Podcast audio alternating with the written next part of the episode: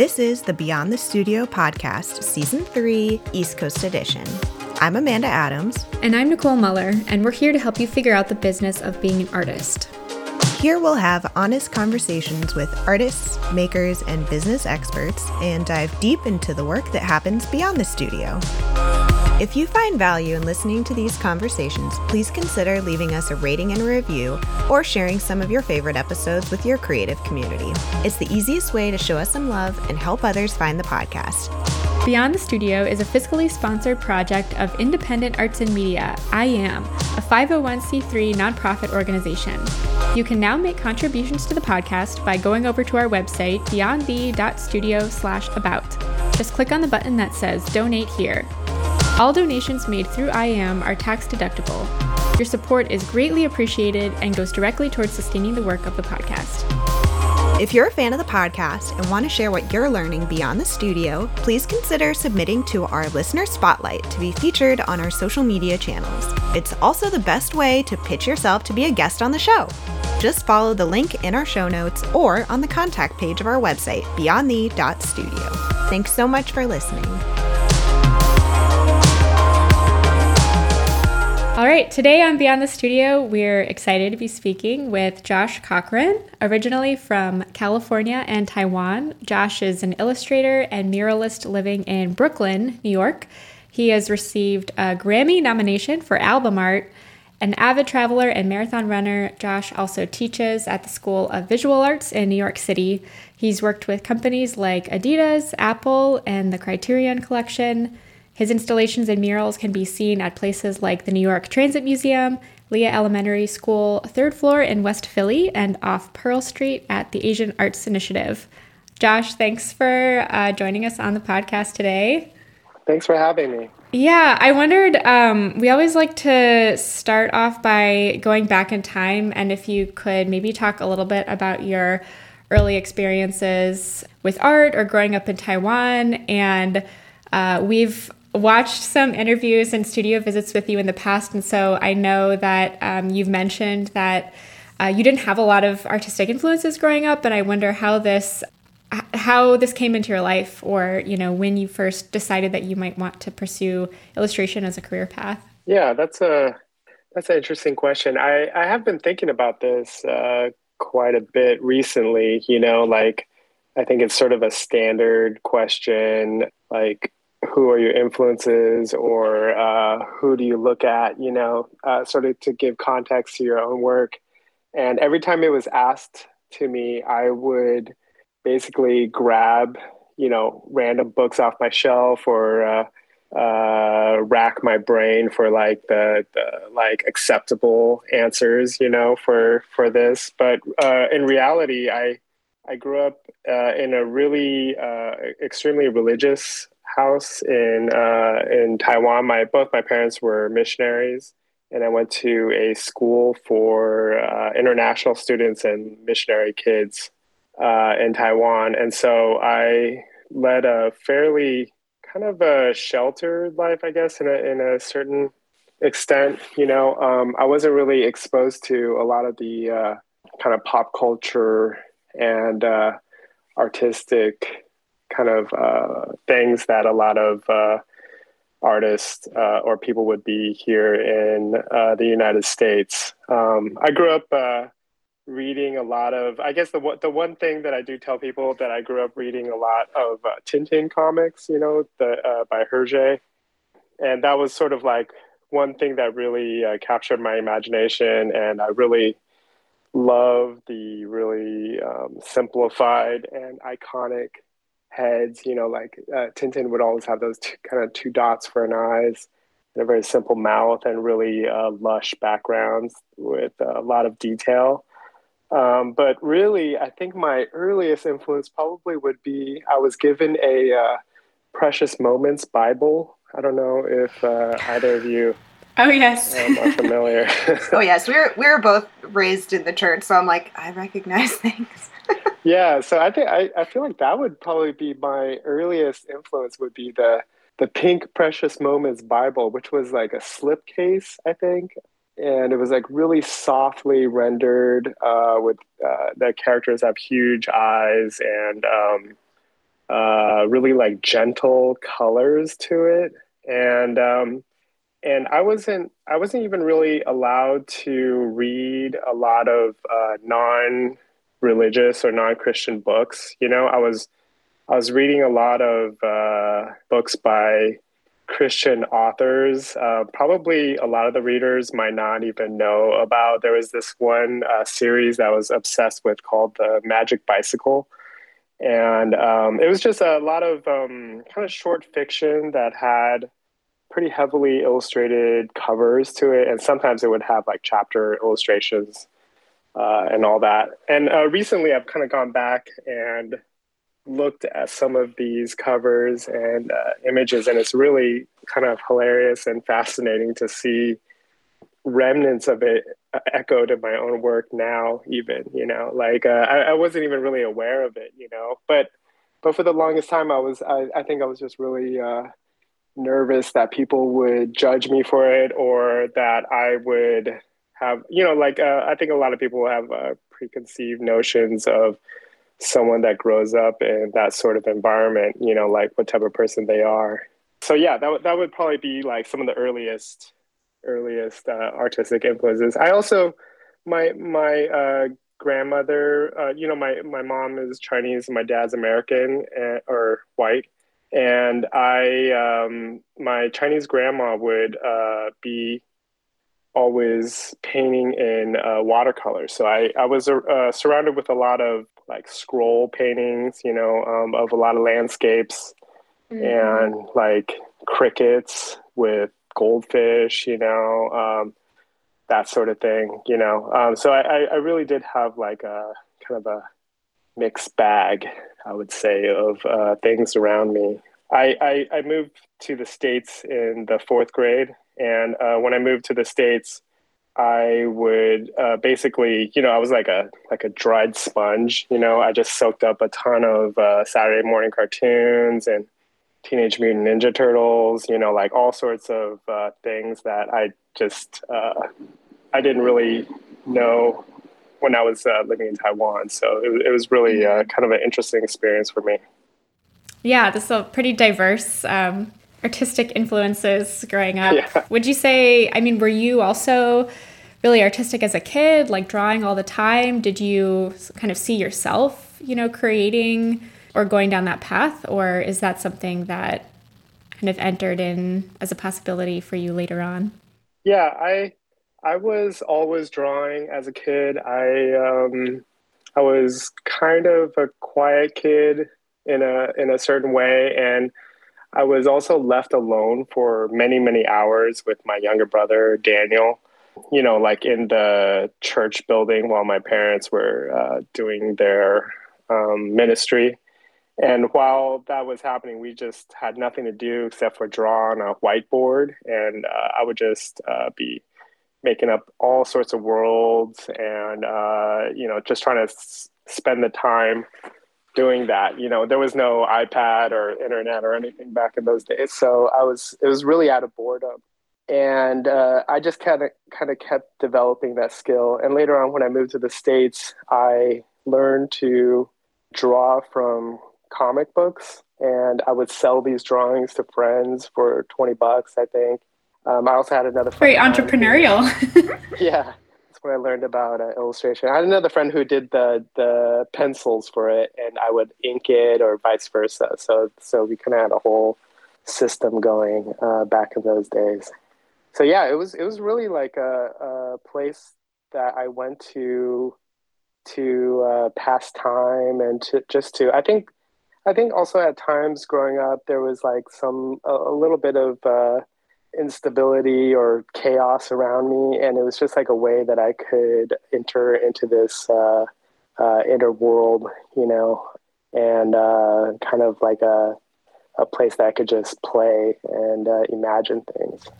Yeah i'm curious at what point it, it feels like there's always some kind of moment where it you know transforms from hobby or passion or something that you just really love to do as a kid into feeling like, you know, maybe this is something I could do as a career or that I could, you know, turn into something professional. And um, I'm curious when that was for you.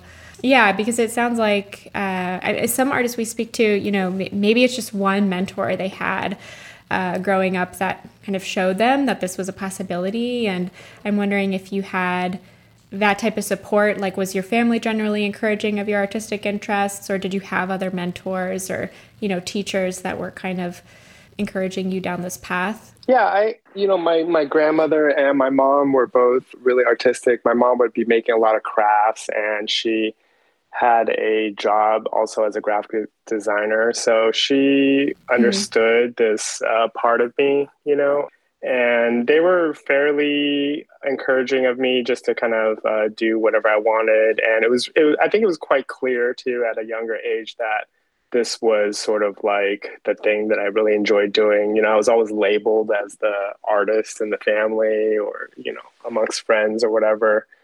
I uh, I also uh, growing up in Taiwan, I was I was also like mailed a lot of uh, Disney Disney movies, you know, because I think my on my American side they wanted me to uh, stay uh, sort of like in touch with the uh, sort of like American culture to a certain degree. And the one thing that was sort of allowed in, in our house was Disney cartoons. And so I was really uh, entranced with uh, a lot of the backgrounds and the designs of uh, these animated worlds that was sent to me. So that was kind of uh, big for me. And then later on, I, I went to school at the University of Southern California in LA, and I had a teacher there, uh, Ruben Hickman, who taught figure drawing. And I remember this one day he brought in these skateboards that he painted, and they were like really uh, geometric and highly stylized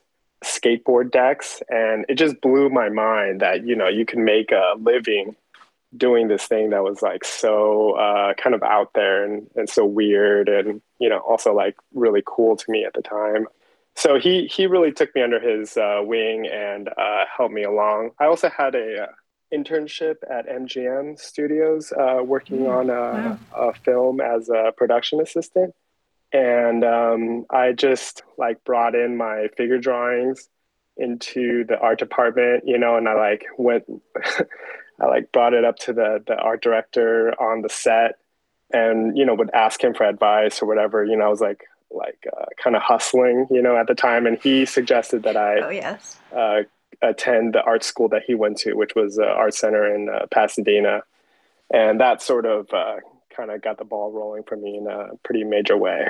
So um, yeah, I, I, there was a lot of people that really uh, kind of helped me along. You know, I had, I had an art teacher in high school that was also really uh, generous with his time. And you know i would i was like always uh, you know it was, it was like really clear that I was like really obsessed with uh, drawing and and making art. So i think that luckily i had a lot of uh, teachers and uh, adults kind of to uh, guide my way which is probably why i like to teach now i think.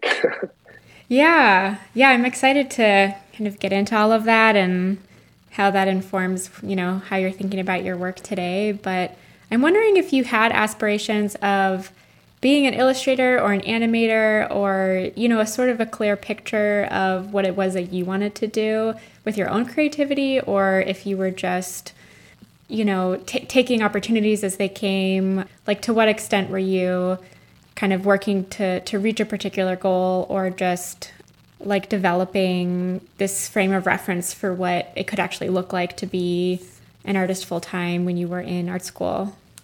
I think I think that I was always worried, you know, and maybe this came from my parents, I'm not sure, but I was always worried about making a living um, and doing art, you know, so that was always something that I considered, you know, and uh, I was always like trying to figure out a way that I could like, you know, kind of keep a steady job while making art or something. And, and probably, you know, working or, or uh, getting those uh, Disney animations at a young age really kind of pointed me in the direction of making uh, background art or visual development for uh, films and for um, animations.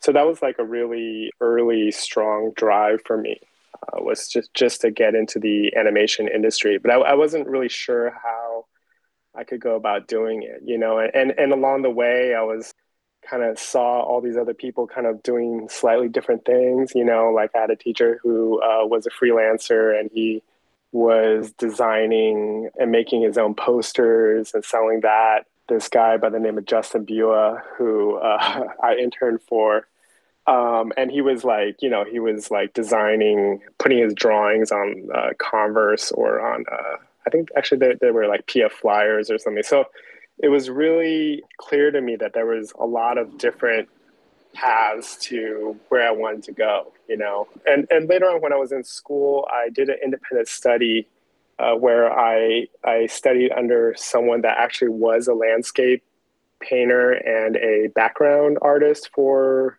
I think for uh, for DreamWorks. Um, and halfway through the independent study, I just like could not do it anymore. It was like so boring to me. Like it was like it was really clear that this was like not what I was feeling passionate about. You know, and and the whole time while I was doing it, I was making these really weird kind of stylized paintings. Uh, uh, at my school, there's this uh, scholarship competition, and uh, it's kind of like sort of like a free for all. You can just put up whatever you want. Um, and so like a lot of people was would uh, make uh, a variety of work, but essentially like a series of work. And so uh, I was getting a lot of uh, good feedback from that, and I just decided to um, kind of pursue that and see where that would lead me.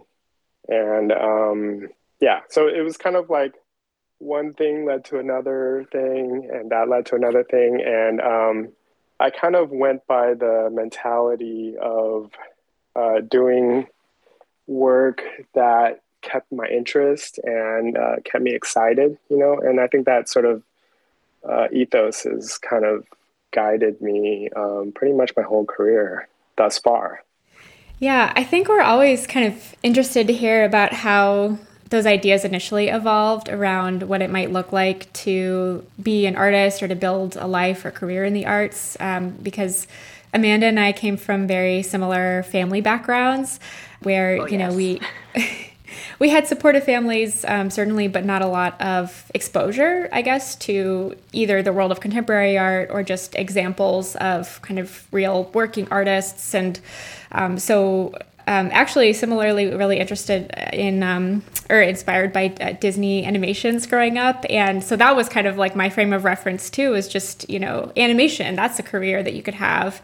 And it wasn't until going to art school that you know our, our horizons were broadened a little bit. But i think you know even after graduating we still we're left with a lot of questions about practically what does this look like? And so i think we can relate to some of those fears or concerns around how to how do we actually take this thing that we love and you know build a life around it? Or um, how do we pay our bills while we're creating work? And um, just some of those more practical questions. I think we still had a lot left unanswered. And so i'm always interested to sort of go back in time and hear from other artists about what they're what they were thinking about in those moments or like what was their idea around what their life might look like.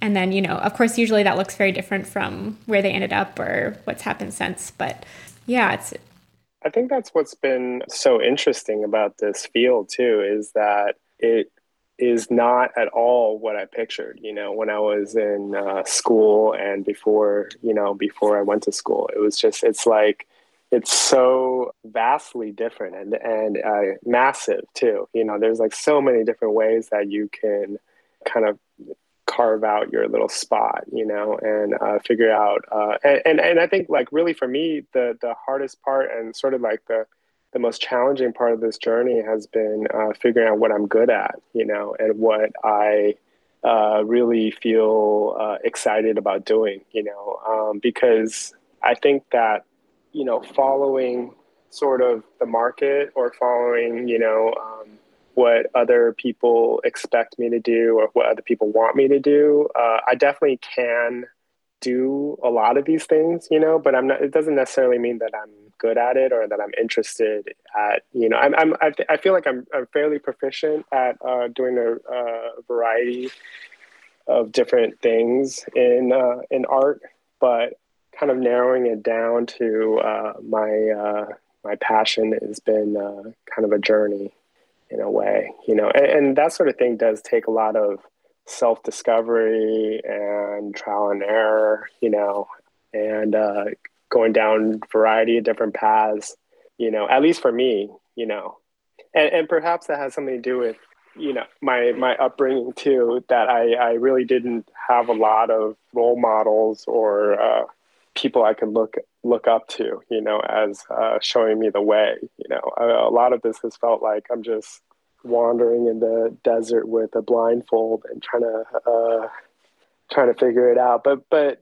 as a result of that, I think I've really had to learn to rely on myself, you know, and my own instincts and my own kind of like inner voice without sounding too cheesy, but not cheesy. I mean, granted, I relate, so I'm like, yes, this is totally how I feel about it too. And I mean, I feel like it's come up a lot in conversations we've had on the podcast lately and in conversations that I'm having in my real life of like, I just want and so many of us are trying to figure out like how how can we be happy? How can we pursue lives that feel fulfilling that allow us to do the things that bring us joy and to kind of focus on on that and I think that's I mean in my brain I, it must be tied with like the artistic personality but it, it could just be the the human condition of like we want some happy, but how to find happy? yeah, well, I, I think it I think it does have a lot to do with being an artist, you know, and uh, you know, I, I feel like as an artist, I'm I'm I'm always kind of curious about things, you know, um, and I I do want to uh, go down different paths to figure things out, you know. Um, mm-hmm. And sort of my my problem sometimes is that sometimes I get too good at something, you know, and it becomes boring to me, or it becomes like I end up repeating myself so much, you know, and uh, the the paradox of that is that uh, inherently we're we're hired based on consistency or or based on like a, a body of work that looks relatively the same, you know, um, mm-hmm. and clients like that because it's uh, predictable and uh, it's easy to know you know what to hire you for and you kind of get known for a certain thing. But you know as an artist it's sort of like almost like a like a, a creative death you know because uh, you're just essentially doing the same thing over and over um, and so there's there is like a, a bit of a balancing act i think to doing something that you love and uh, trying to figure out different ways to do that thing you know and, and and also along the way trying to figure out uh, what it is that you want to say, what it is that you want to discover, and, and what it is that you want to uh, develop. You know, with with the, the the little bit of time that we have to uh, to uh, work on things while we're alive. Yeah, and you're such a multidisciplinary artist for the work that you do as an illustrator to painted murals and installations um, to having illustrated several books. And I wonder if you could maybe talk about some of the ways that you've built this kind of variety into your practice when you are feeling things starting to become boring or stagnant. We've often talked with artists about how personal projects can lead into professional opportunities. And so when you feel like you are getting hired consistently to do work like you've done in the past, um, how do you start to break that mold? Or is it usually, um, you know, motivated through personal projects? um, or that sometimes you're presented with a professional opportunity that gives you you know a chance to branch out into a new medium or discipline yeah i think that i have uh, gravitated towards projects that i'm not entirely sure how i'm going to do it you know like if there's a level of difficulty or um, like a foreignness to it you know like those are the projects that I have uh, been the most interested in.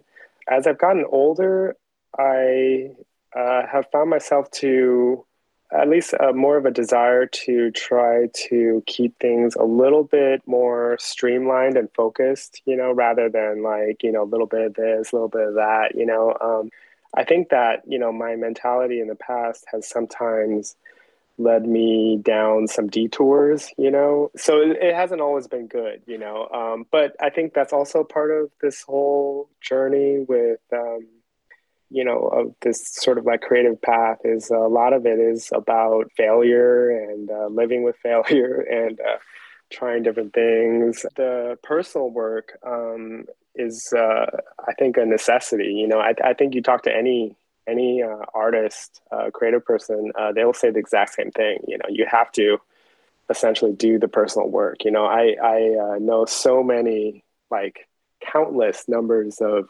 peers that have kind of let go of that and um, have found themselves to be uh, quite stagnated uh, because of that.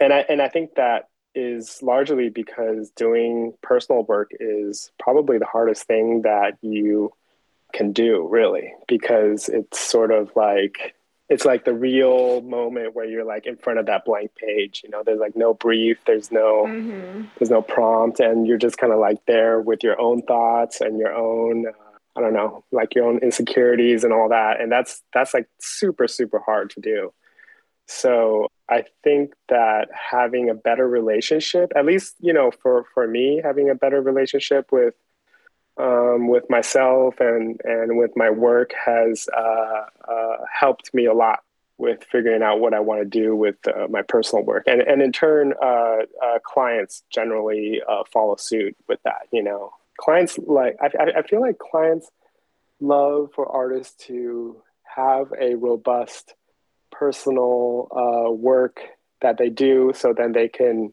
kind of uh, copy that, you know, so they can be like, oh, this is like a cool, weird thing that you did. So I, I'm going to hire you for that, you know? Mm-hmm. So I think uh, it, it really, it's only uh, uh, kind of paid off for me and, and I think for uh, many artists as well. Yeah, I wondered if you could share any examples of projects that you've done, either personal or professional, that you feel have kind of shifted the trajectory of your work a little bit, or maybe gave you a chance to to really try something new or that just feels significant to you, uh, you know, in some way for that reason? Yeah, I I think the last couple of big projects that I did, uh, maybe with the well, the first project that I that's that uh, I think was really significant for me in that way was the Keith Haring children's book that I did uh, with the writer Matthew Burgess, it was really kind of open in a way, you know, even though there was like a manuscript that I'd follow and there was sort of, I guess, kind of a brief, but also like I had to kind of imagine the whole world, you know, that I was creating. That was a really major hurdle for me to uh, get through. It took me four years to wow. to make wow. that book. Uh, I also decided to paint the whole thing by hand and not. Wow. Uh, you know, I, have been feeling really frustrated with this uh, lack of physical objects. You know, um, it's just like got really depressing to me that you know all I have to show is like a bunch of uh, like a flat file filled with these like because I, I would do a lot of my drawings on uh, vellum, you know, um, and I just had this like shitty vellum in my drawers, um, and I, I wanted to have actual paintings to show, you know. Mm-hmm. so I think the process of making paintings and imagining what the world would be, and, and also like defining what the rules were for myself, you know, like the palette and the characters and what the environments look like, and like having everything kind of like come together in a cohesive way. I think that was really, really difficult for me. And uh, I learned a lot through it, you know, and I think I grew quite a bit as an artist. Um, and, and the other project that I really loved and enjoyed a lot in this way was the recent mural I did for Asian Arts Initiative uh, that I did in Philly, and that was back in October. Um, and this project was by far the largest wall I've ever worked on. I think it was, um, I don't know, like over 200 feet, or it was really, it was, it was really long, basically it was like almost to the point where I wasn't sure that I could do it, you know. Um,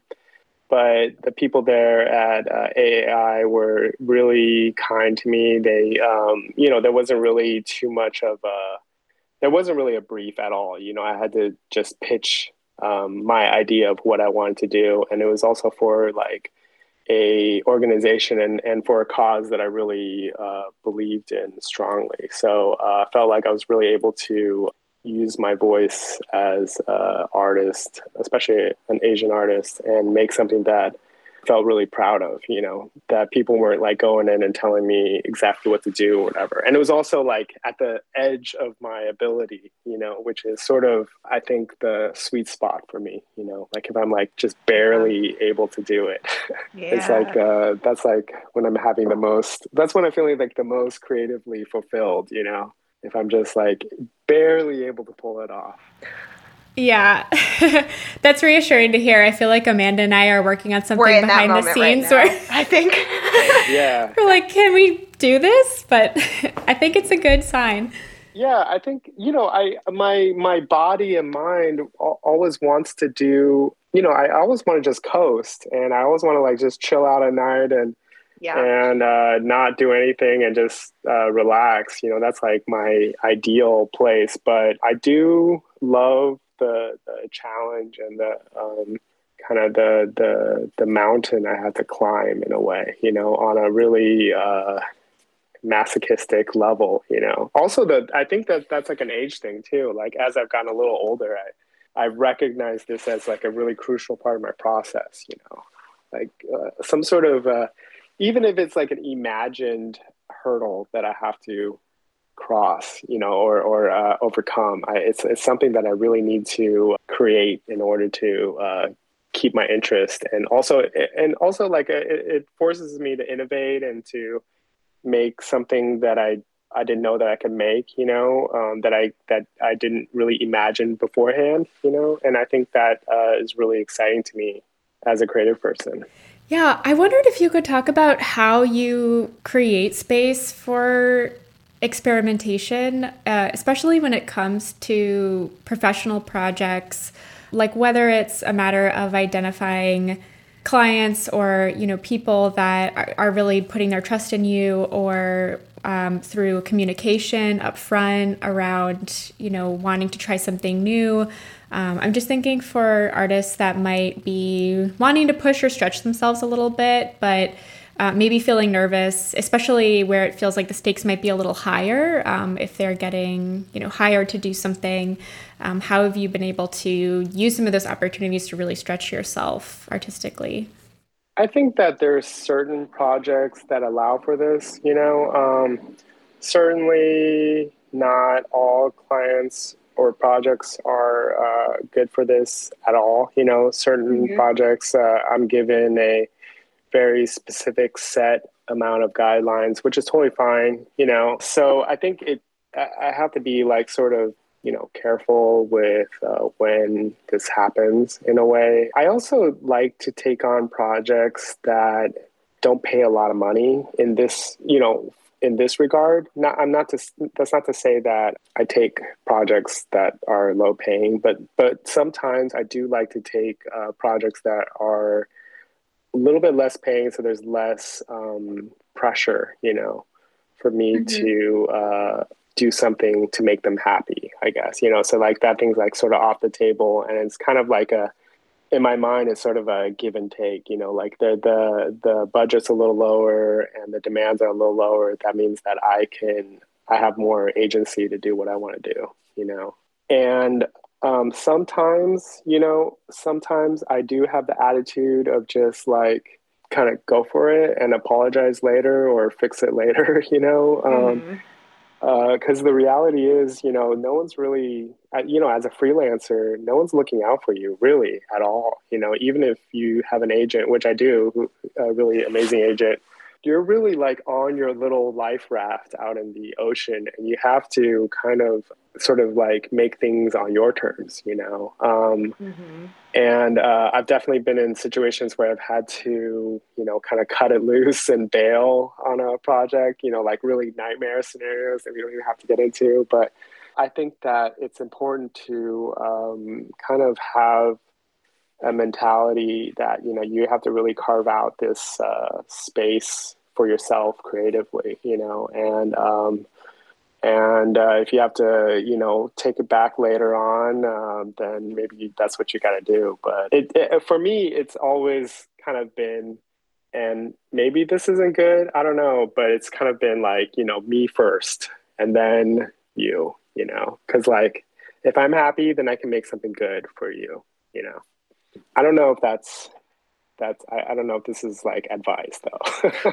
no, I think it's it's very relatable, especially if you're working with a client. I mean, they have the money, therefore they have the power, and if you know they're looking out for themselves, they're not looking out for your needs. They're you know trying to get what they can get out of the job for as little money as possible. So you have to be your own advocate and you have to know what are the appropriate boundaries for your needs and like when do you say okay this is too much i gotta walk away and when do you say okay i'm gonna i'm gonna ask for more money or i'm gonna like ask for more time because this is ridiculous and like they may not like it but you know we're humans we can only do so much and like and I mean, uh, the, you will mess up on this you know i think you will uh get into trouble with this kind mm-hmm. of uh, mentality. But you know, it's uh, you'll learn, I think, and uh, I think it's important to kind of explore the edges of that and sort of like see what your boundaries and limits are with uh,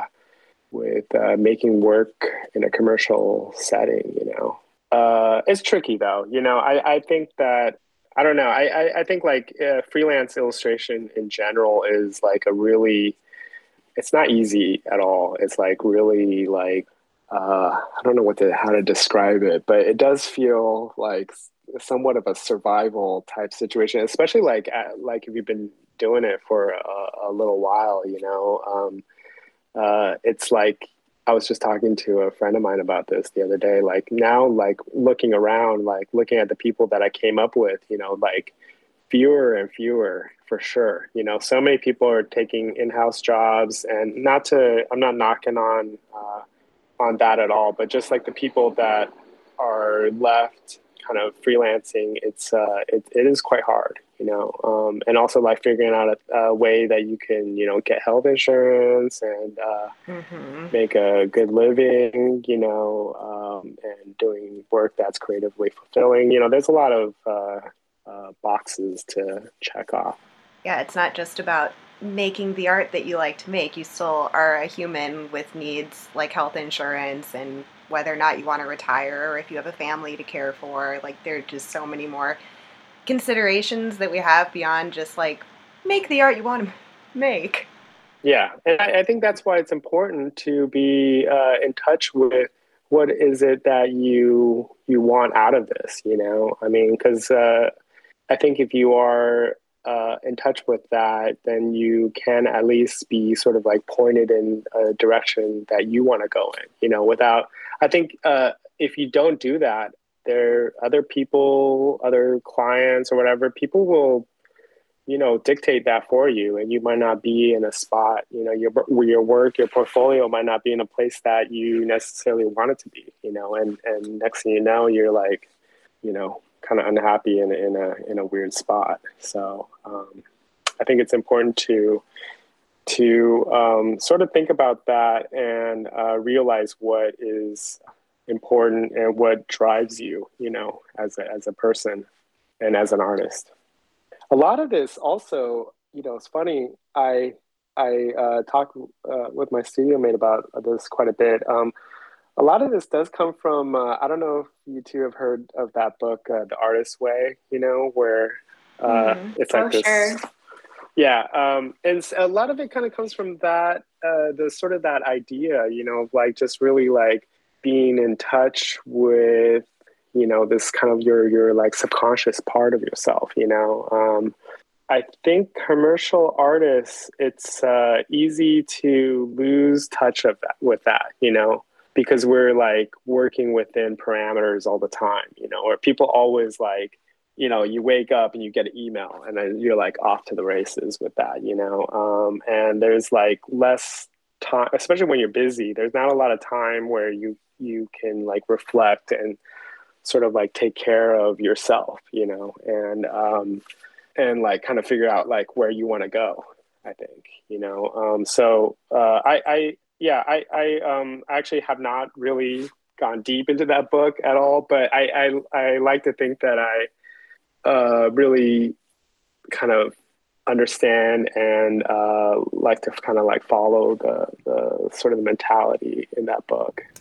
Yeah, well, it's a good reminder to be sort of continually reevaluating to where your work is headed, you know, where your career is headed, and to to check in with yourself to see, you know, if you're making decisions and you know moving closer to where you want to be, or if you're just sort of responding to, you know, whether it's like client direction or just you know opportunities that are cropping up. And so I feel like we're all kind of navigating that. Um, in different ways and especially when i mean i think this like this intersection is what we're the most interested in and, and in talking about is that you know as artists we we got into this because we love the work you know we love creating and making things and so that's usually the the motivator but then there are also all of these other needs and things we have to contend with, like how we're going to pay our bills and our health insurance, and uh, you know all of the, all of those practical things. And so I think that tension between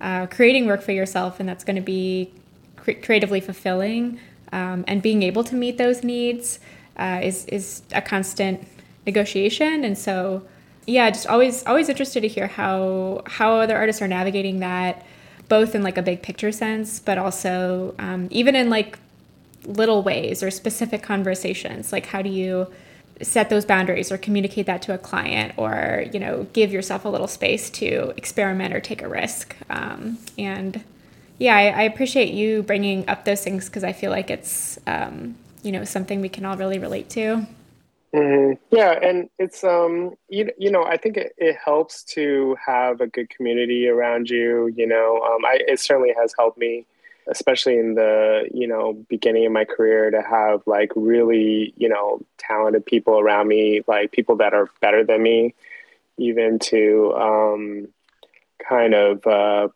uh, help you know i guess like sharpen me in a way you know um, and and also i think uh, it's fun to kind of just draw with people and to like have other people around that you can play with, you know, that like in a, I, I don't know, I was kind of like, uh, or recently I've been thinking a lot about sort of like fifth grade me, you know, and trying to get back into like, uh, into that sort of headspace where I'm just like, uh, I had a friend, um, maybe this was probably younger than fifth grade, where we would just sit in the back of the class and uh, fill up, you know, page after page of just like, you know, like these like battle scenes that we were drawing on top of each other. And it was like so, so fun and so like uh, amazing just to like, you know, be in that space and like time goes by. I'm learning nothing in class either, you know, but then like, really uh, enjoying the uh, the process and just like super like in the moment or whatever. And I think that it's nice to have people around that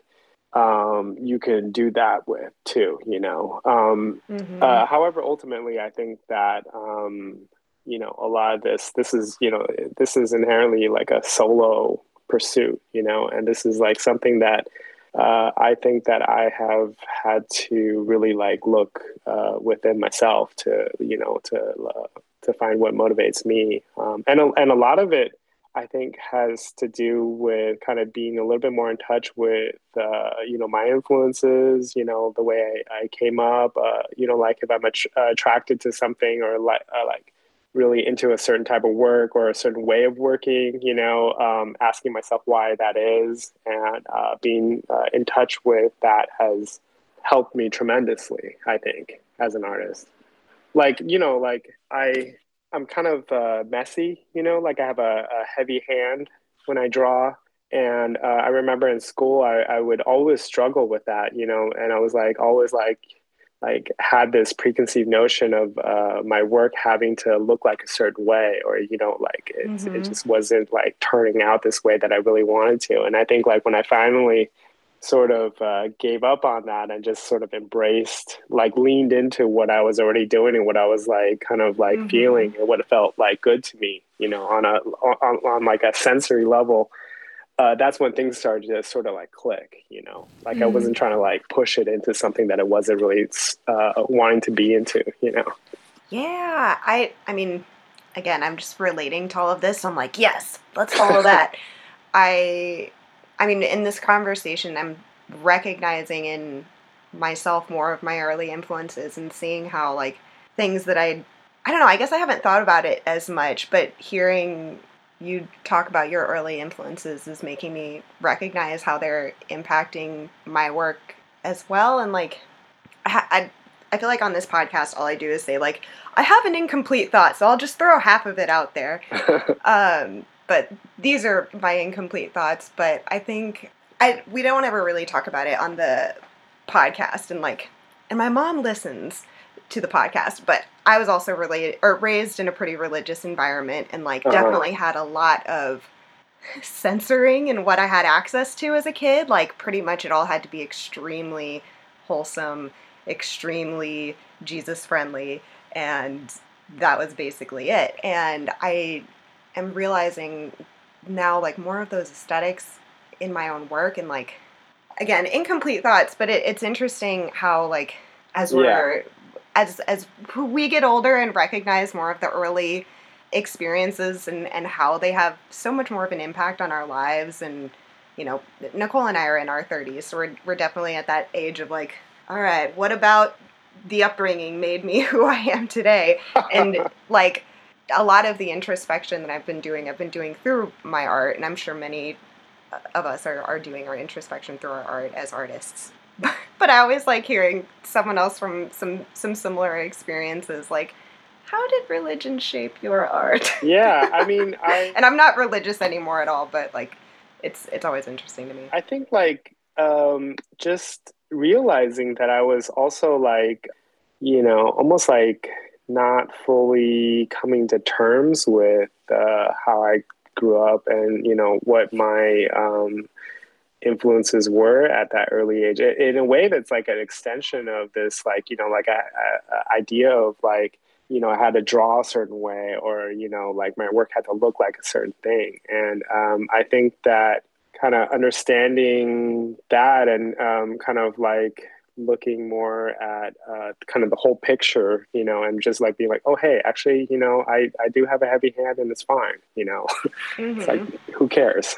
And uh, I think like ac- accepting that has been uh, really like kind of freeing, you know, which has been great, you know. Um, like I, I, don't have to like work so hard to like make my work look like something you know um, like i can just make something and uh uh and that'll be that you know like i don't have to like like uh fuss so much or like uh try to like you know like be angry at it or or get in this like negative headspace with it. You know, I can kind of like try to get back into that like fifth grade mode. You know, like mm. uh, where I'm just like having fun with it, and and and I think like uh, that that sort of mindset and mentality uh, uh comes through in the work too. You know, I mean, hopefully, I, I think like the best work that I make it it like I feel like uh, it it translates a little bit, and I and I see that with uh, other people and other artists that I admire and enjoy as well. You know, like the ones that are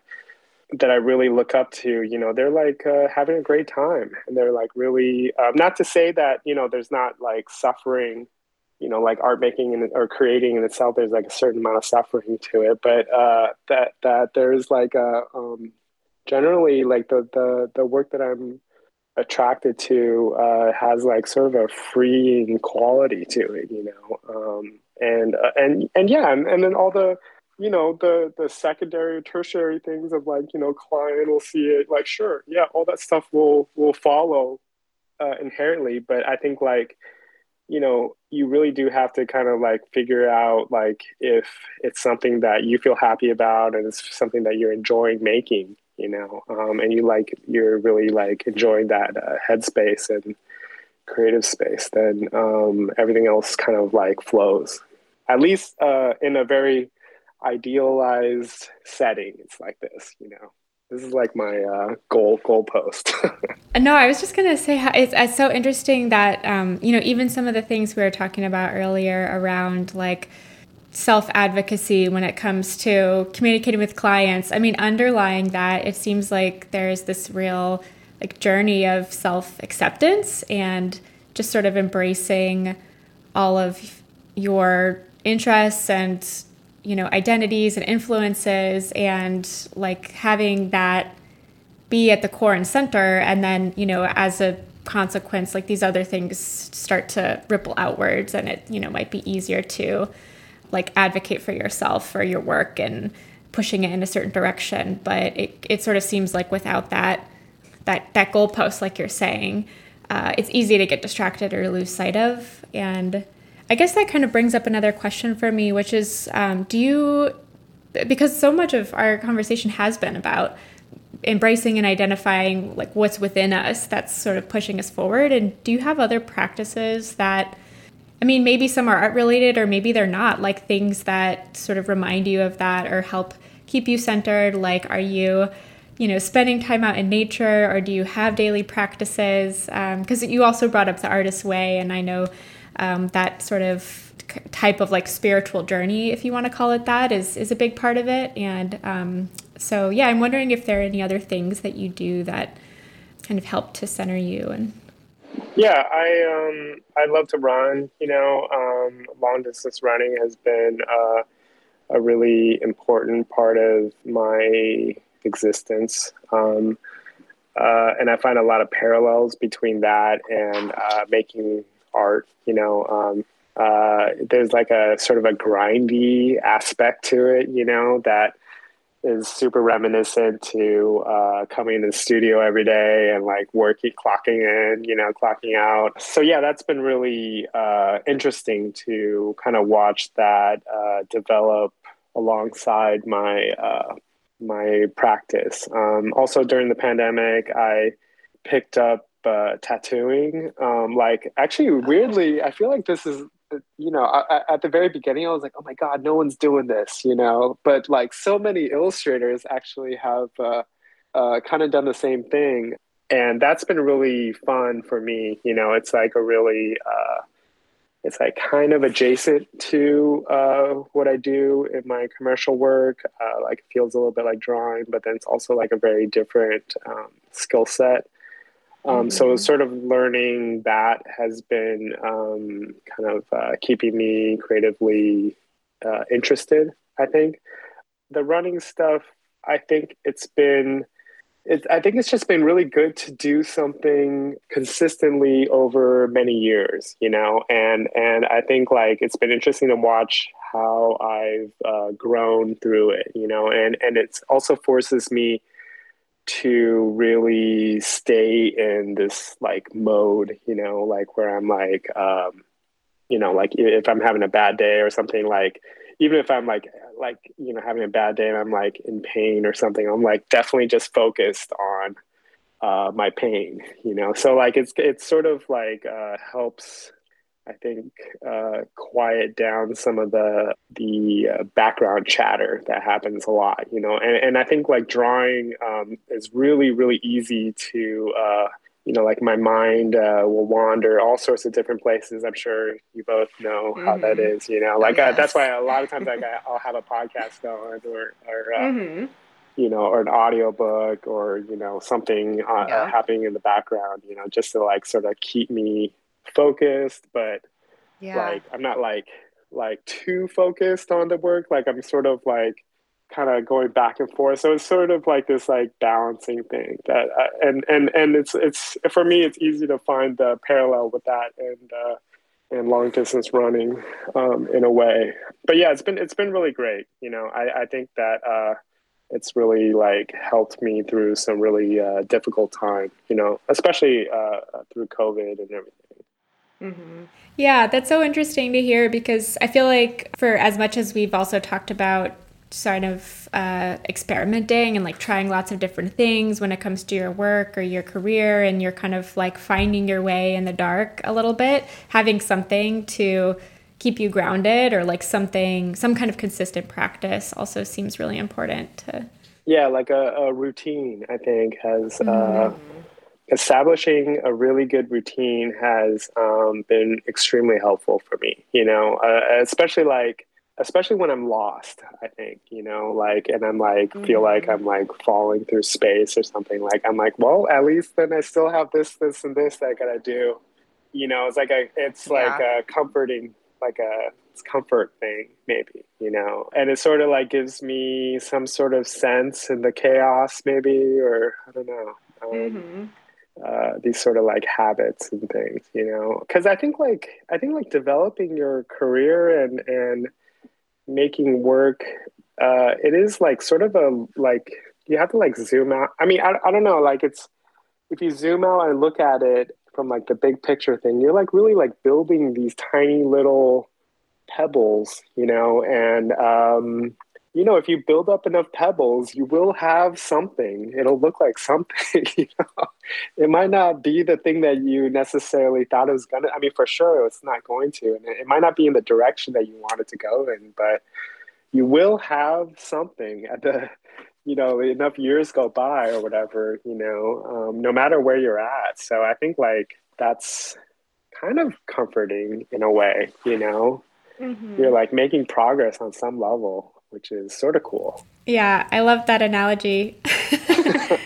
I, I, I don't know. I mean it's it's like it's also like it's uh sometimes it's really like counter to be productive to uh you know, like question a lot of these things, you know, and to like get in your head and like like I, I think it's like really easy to freak yourself out, you know, and like to uh sort of like for me, like I find when I'm in that state, you know, I like slowly stop working, you know, like I'm like not putting those pebbles uh on the you know, like making that mountain or whatever. Like I'm just like I stop working and I'm just like questioning what I'm doing and you know and and uh, and for me that's the worst place you know like then I'm just like then I'm truly like I feel like a, sort of lost in a way you know um, I, I I think maybe I have and maybe it's like uh, because I live here in New York uh, I do feel like you know that kind of syndrome where I gotta just constantly be like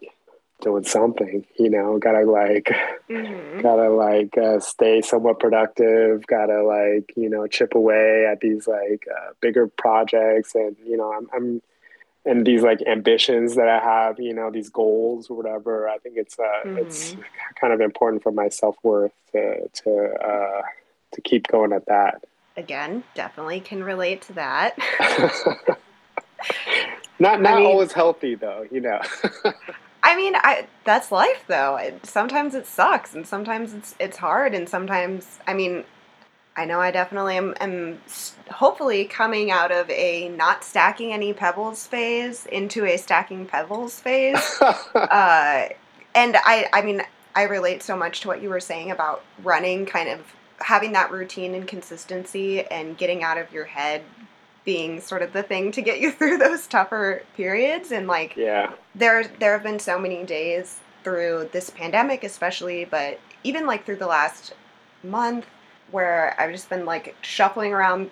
I have a an in-home studio where I'm just like shuffling around the house. I'm like I know I need to do stuff. I'm like well I'll meditate and I'll do my yoga. Those are things I know I can do. I know I'll feel better after them, and then maybe I'll actually feel like doing something or know what I can do from there or, or have some direction.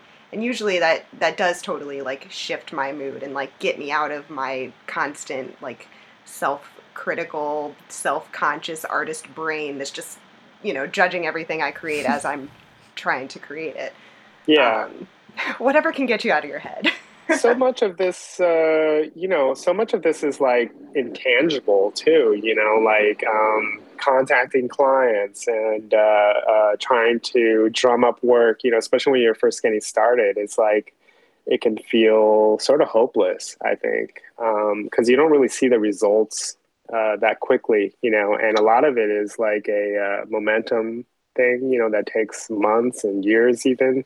Mm-hmm. Uh, so I don't know if it's really that helpful to always be like you know kind of like microscoping it you know like i i kind of have to just like you know try to keep like the important things in my mind you know and then just kind of like let go otherwise it's like um, exhausting for me you know like it's just mentally and physically exhausting and and then you know then you kind of get in this place where you're you're like not even having fun you know you're like yeah. uh, you're you're you know you're kind of in a negative place and you're you're like oh god i gotta like make personal work because like that's how i'm gonna get like client work and that's how i'm gonna pay the mm-hmm. bills and and blah blah blah and and then a lot of times the work suffers because of this you know? Um, granted that a lot of this is easier said than done and um, you know i think that it is also important to you know uh, be careful and uh, try to be in a place where maybe your overhead isn't as high or you know you're able to uh, have a little bit of flexibility in your routine where you can kind of meander a little bit and uh, fail you know like you know I, I think like the, the problem is i've seen this with uh, a lot of former students too is like when you're you're um, kind of uh, the margin is like so narrow, you know, and you can't uh, you like you can't fuck up. You have to uh, you have to like nail it, you know, every single time. And sometimes great things happen from that, and uh, sometimes you know you kind of like you don't leave yourself a lot of uh, options, you know.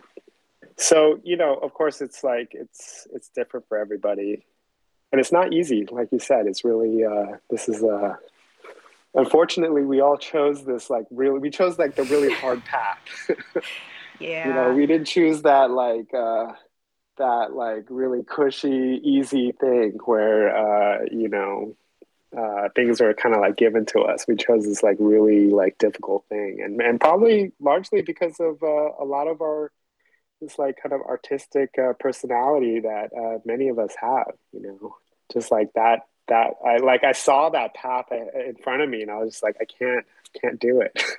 it's just not satisfying for me. Yeah. I got to yeah. struggle a little bit. we could have all been bankers or lawyers or who knows what, but this is the life we chose. Yeah, I got to make a podcast. got to do this like all these like random projects that not necessarily any money is going to come from or whatever, but it's interesting and I'm curious. What painter and podcaster isn't a lucrative career path? yeah. but I, I love I love that I'm curious. You know, I, I love that about the people around me. I love that, you know, I'm just like there's like I'm always like wanting to, you know, figure things out, you know, or like kind of like investigate a little bit further uh, into stuff, you know, like that's like that's amazing. You know, that's like a, such a great part of being alive in a way, you know, I don't, I, I don't, I hope I never get to the place where I'm just sort of like, you know, just like accepting things and like, you know, kind of just, uh, trying to like fast forward through my days, you know, I, I hope that I'm like always kind of struggling a little bit, you know, in a way. Yeah, a lot of this has me thinking too about just the ways that we measure progress. And it feels like so much of this too is coming back to the process itself, like finding ways to, you know, find motivation within your daily routine or to just come back to the creative work itself as the thing that drives you and and just the length of time between putting those pebbles together and like finally seeing it you know, turn into something. It's like there's weeks, months, or years between some of those like initial seeds you're planting and, you know, seeing them really manifest. And so just I think you you said something earlier about persistence at like every stage of of your life and um, that it feels like that's just coming up for me here too is there's the value of um, being persistent and finding you know ways to keep going when um, and to zoom out like if you're just if you are just looking at you know your progress within that week or month um, it's really easy to get discouraged. And so how can we find ways to step back and to keep that bigger picture in mind? Yeah. Yeah i think it's uh um it's like uh, multiple ways that you can figure out how to trick yourself you know? Like uh, i try to yeah it's such a mental game it totally is. You know, it was like this uh, when I was in school, and it was like it's like this uh, sometimes with uh, commercial projects. You know, just like figuring out ways to like find that weird angle that you can like really like nerd out on or uh, be excited about or something. Um, many times for me, that's the hardest part, you know, is like uh, figuring out what that is for me, you know. And once once I do that, you know, then it's smooth sailing, sort of, you know. And I can just sort of like spend hours, and and it, ultimately, I will get to that place that I feel really uh, excited about or happy about, you know. Yeah, this is a little bit of a shift, but uh, I feel like there are so many um, other aspects of your work that we haven't really gotten to, to touch on. And i I feel like we've really touched on some important topics here, though. But I know you're also teaching and you know working on lots of different types of work. So I'm just well, kind of curious how you're spending your time these days. Like, what does a typical you know day or week look like in terms of um, things that you're working on and and then if there's anything that we you know haven't really gotten to yet that you would want to make sure to um, to talk about. I guess the the teaching thing. I, I teach once a week. Uh, I teach two classes, and I sort of like uh, stack them back to back.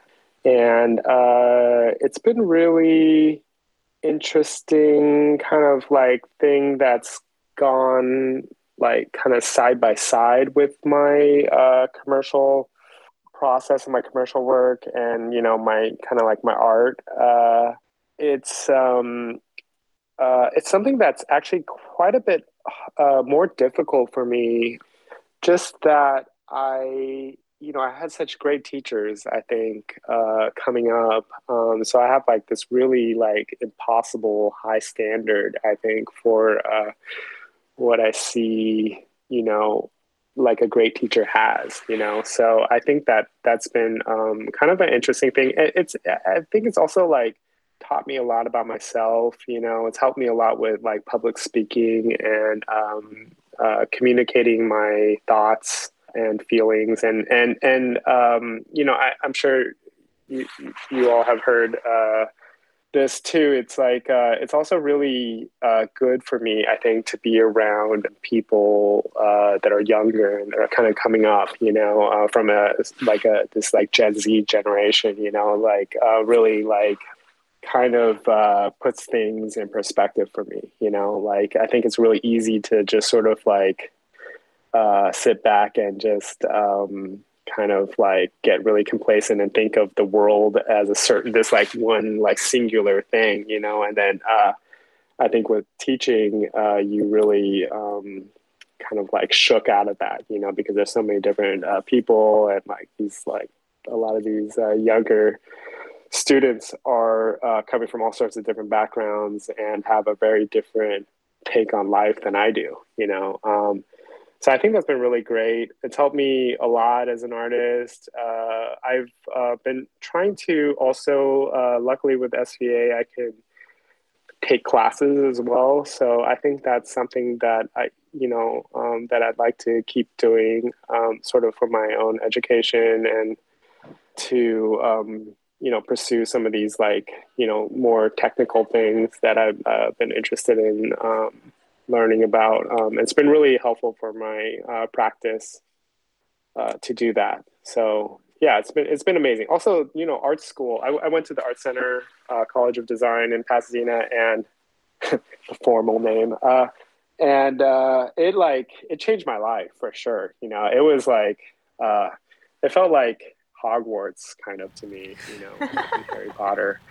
Like all the teachers were these really distinct personalities, and the the classes were really small, so we all knew each other really well, and um, I really I, th- I feel like it, it, gave me the space to blossom as a person, you know, um, especially coming from like a background where a lot of things were kind of withheld from me, or um, maybe don't know what the word is exactly, but this was sort of like an open, you know, open field, you know, and it's also like felt very safe and uh, it was such a great environment. So I, I, I, do feel like a certain responsibility at this uh, stage of my career to uh, also, you know, kind of take some of that and give it back to the, the, the, the new crop of people that are coming up and to uh, kind of uh, do the thing that was given to me too, you know, like I, I think that's like a really important thing that hopefully you know this is like I'm, I'm like part of this like bigger chain of uh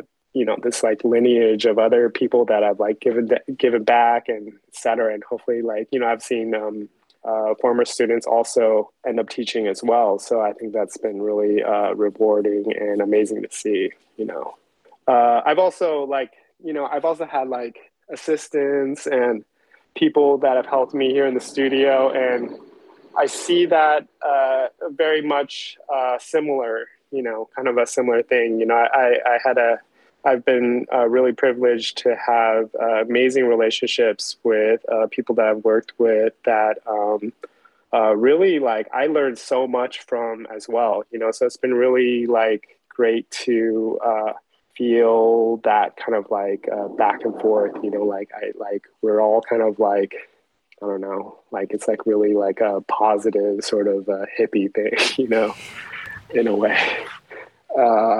so yeah, I, I um, it, has been it's been really great. I, I, I think my, my my weeks are I, I, do that I do that once a week, and um, I uh, I'm having kind of a like a slow on ramp to 2022 right now. I'm working on a a new children's book uh, with the same author of the Keith Haring book, um, and we are kind of going back and forth uh, with that, and that's been really um, uh, super fun to do. Uh, I'm also working with this like really cool um, indie publisher here in Brooklyn, uh, Enchanted Lion, um, and uh, they kind of like let me go wild with uh, a lot of it. You know, it's like a really uh, interesting relationship um, with that. So, kind of working on that, just sort of like messing around. you know, doing that. Uh, some, you know, and then like if I have like a more pressing deadline, you know, these are like sort of a longer term projects, and if I have a more pressing deadline, then I'm working on those things uh, that sort of like takes uh, precedence. But um, yeah, that's that's pretty much uh, that's pretty much my schedule. I've been waking up uh, later and later now. Like I'm like rolling into the studio around noon, but uh, yeah. generally I uh, like to get in like I think around 10, 10-ish or so and keep a relatively like I don't know, like uh, traditional uh, schedule. You know, like I like I might try to be done around dinner time or something. Um, and it's nice to have a studio so I can sort of like keep the the two things separate. But I do have a, a space at home where I, I work as well, so uh, it's kind of nice to um, you know switch up the the the workflow a little bit. And um, I guess the the the bigger installations and projects, um, those are um, those are really fun for me because I can really like dive in to something and I'll like work really really hard for like a condensed period of time. You know where uh, it's sort of like that um, it's like that art school feeling, you know, where you're like operating on not a lot of sleep. yeah. You're like you're like holding your yeah. pee, you know, and you're just like working. Uh, that's like my who needs spot. lunch. yeah, exactly. Yep. Like you're just like, oh my god, yeah. You're just crunching. Uh, so I uh, I love those um, those projects because of that. You know, um, I don't know how sustainable that is. You know, in the longer term. Um, fair. I kind of wonder about that. So I, I have recently, uh, in in the past, like I don't know, handful of years, I've been trying to uh, kind of uh, um, pivot a little bit more towards um, doing books or children's books or like projects where I'm like coming up with like my own stories, my own uh, worlds a little bit and I think also like maybe the just kind of the place I am in my career too. I, I think there's just been more opportunities where I'm able to uh, do this. You know, like I don't have to be as like reactive. You know, like I think in the beginning I'm very I was very much like like just refreshing my inbox, waiting for. Uh, you know, like a, a New York Times uh, op-ed job to come in, or some some sort of like quick like burner thing, you know. Um, but like now, like there's a little bit more space so I can um, uh, build on these like longer term projects. For it's both good and bad. You know, I, I still uh, miss the uh, quick turnaround, and and at times I, I do take those uh, projects still. But uh, it's also nice to you know like have a little bit of uh, space and um, time. You know, I'm like I have like less energy of and tolerance for that these days. yeah. Oh, yes. Well, it's nice to hear about the kind of time breakdown between different projects. And it seems like another way that you're kind of building in this variety, um, like both in terms of discipline and types of projects, but also um, length of time between those sort of shorter sprints and then the longer term, kind of more collaborative work. Yeah, yeah. It's it's it's been really nice to work on those bigger projects with uh with people too. You know, like I I I really enjoy uh, working, you know, with like a little team or even with like another assistant or something. It's really like great to have someone to bounce ideas off of, or, you know, I, I find that also like it's good for me to work with people that are good at something that I'm not good at, you know, too. Like, I think that I learn a lot that way and also seeing like different uh, work processes. I think has been uh, really helpful for my own um, education and um, work as well. You know, kind of like shakes me out of my like, you know, I'm like always in this like tunnel. You know, like it's just like me and the me and the piece of paper, me and the computer or whatever. yeah.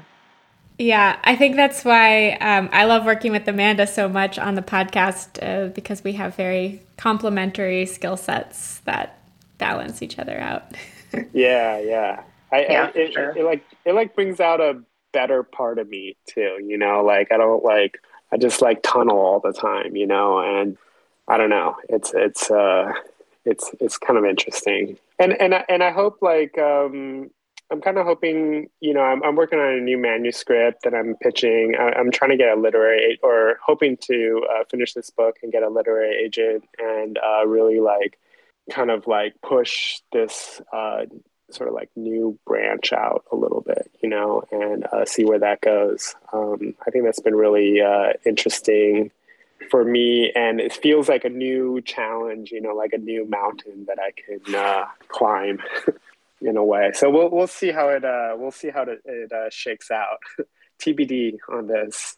Yeah, that's awesome. Where is the best place for people to find your work and keep up with new projects that you're working on?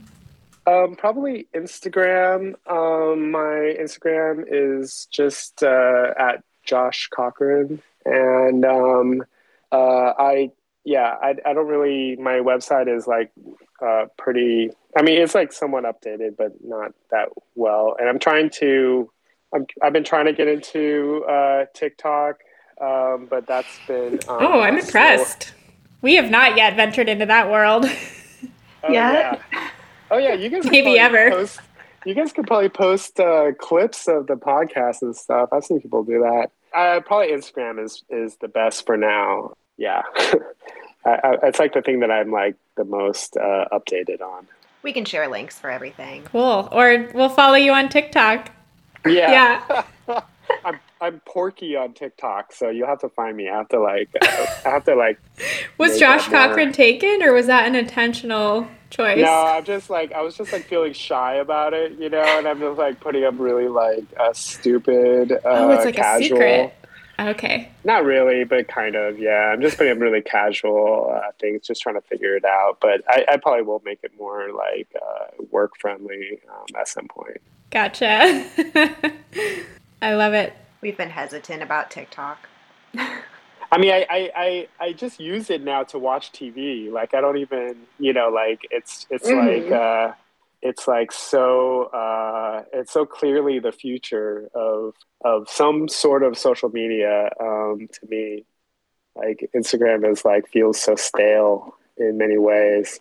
So I get it. I just haven't quite figured out. It's just like it's hard to. Uh, uh, as someone that makes um, uh, primarily static work, it's it's uh, mm-hmm. uh, it's hard to figure out how to uh, how that translates into this new uh, medium without like pandering, you know, like to like you know people that are like trying to learn about becoming an illustrator. Which you know, not to knock against that. I'm just like it's not necessarily my focus or whatever. So I, am still uh, trying to wrap my mind around all that. Yeah. Tricky.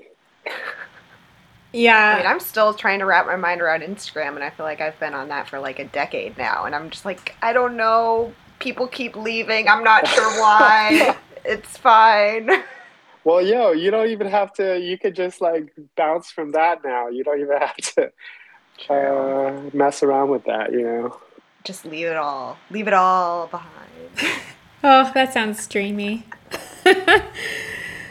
well, this has been so fun, Josh. Thanks for this conversation. I feel like we could just keep talking with you for hours. It's been really um, inspiring and reassuring in a way that I feel like just affirms, you know, the I don't know, the heart of like what we're trying to do as artists. And I feel like this has been a great reminder of just sort of going back to basics or like just kind of remembering, you know, your your core practices and routine and uh, just returning to the heart of why you're doing what you're doing. So thank you. Thank you for that. Yeah, thank you so much. It's been great to uh, catch up with both of you, and I appreciate the opportunity to uh, ramble for a while. Super fun. yeah, thank you so much. This has been a great conversation, and thanks for uh, helping me realize that drawing in the margins of my like church pamphlets and Bibles was really just you know that's how early early art escapism, yeah. just trying to figure out my future. how I got good at drawing was drawing on the church bulletins. yep. I oh, wish yes. I saved them. I probably still have some. My mom probably saved them. Mom, oh yeah, you should. Do you have those? You should scan those. Be be interesting to uh, to go back to those. That'd be really that'd be really fascinating. God. Yeah, if I can find them, maybe I'll share them. If I can't find them, it's probably because I them away. nice, nice. Cool. Well, so good to uh, chat with both of you. That's it for this episode of the Beyond the Studio podcast. You can find show notes, references, and a brief summary of the episode over at our website, beyondthe.studio. While you're there, be sure to sign up for our mailing list to find out about upcoming guests, special announcements, and podcast giveaways. Don't forget, if you're a fan of the podcast, please leave us a rating and review, submit to our listener spotlight, and if you want to support the podcast by making a tax deductible donation, head over to our website, beyondthe.studio.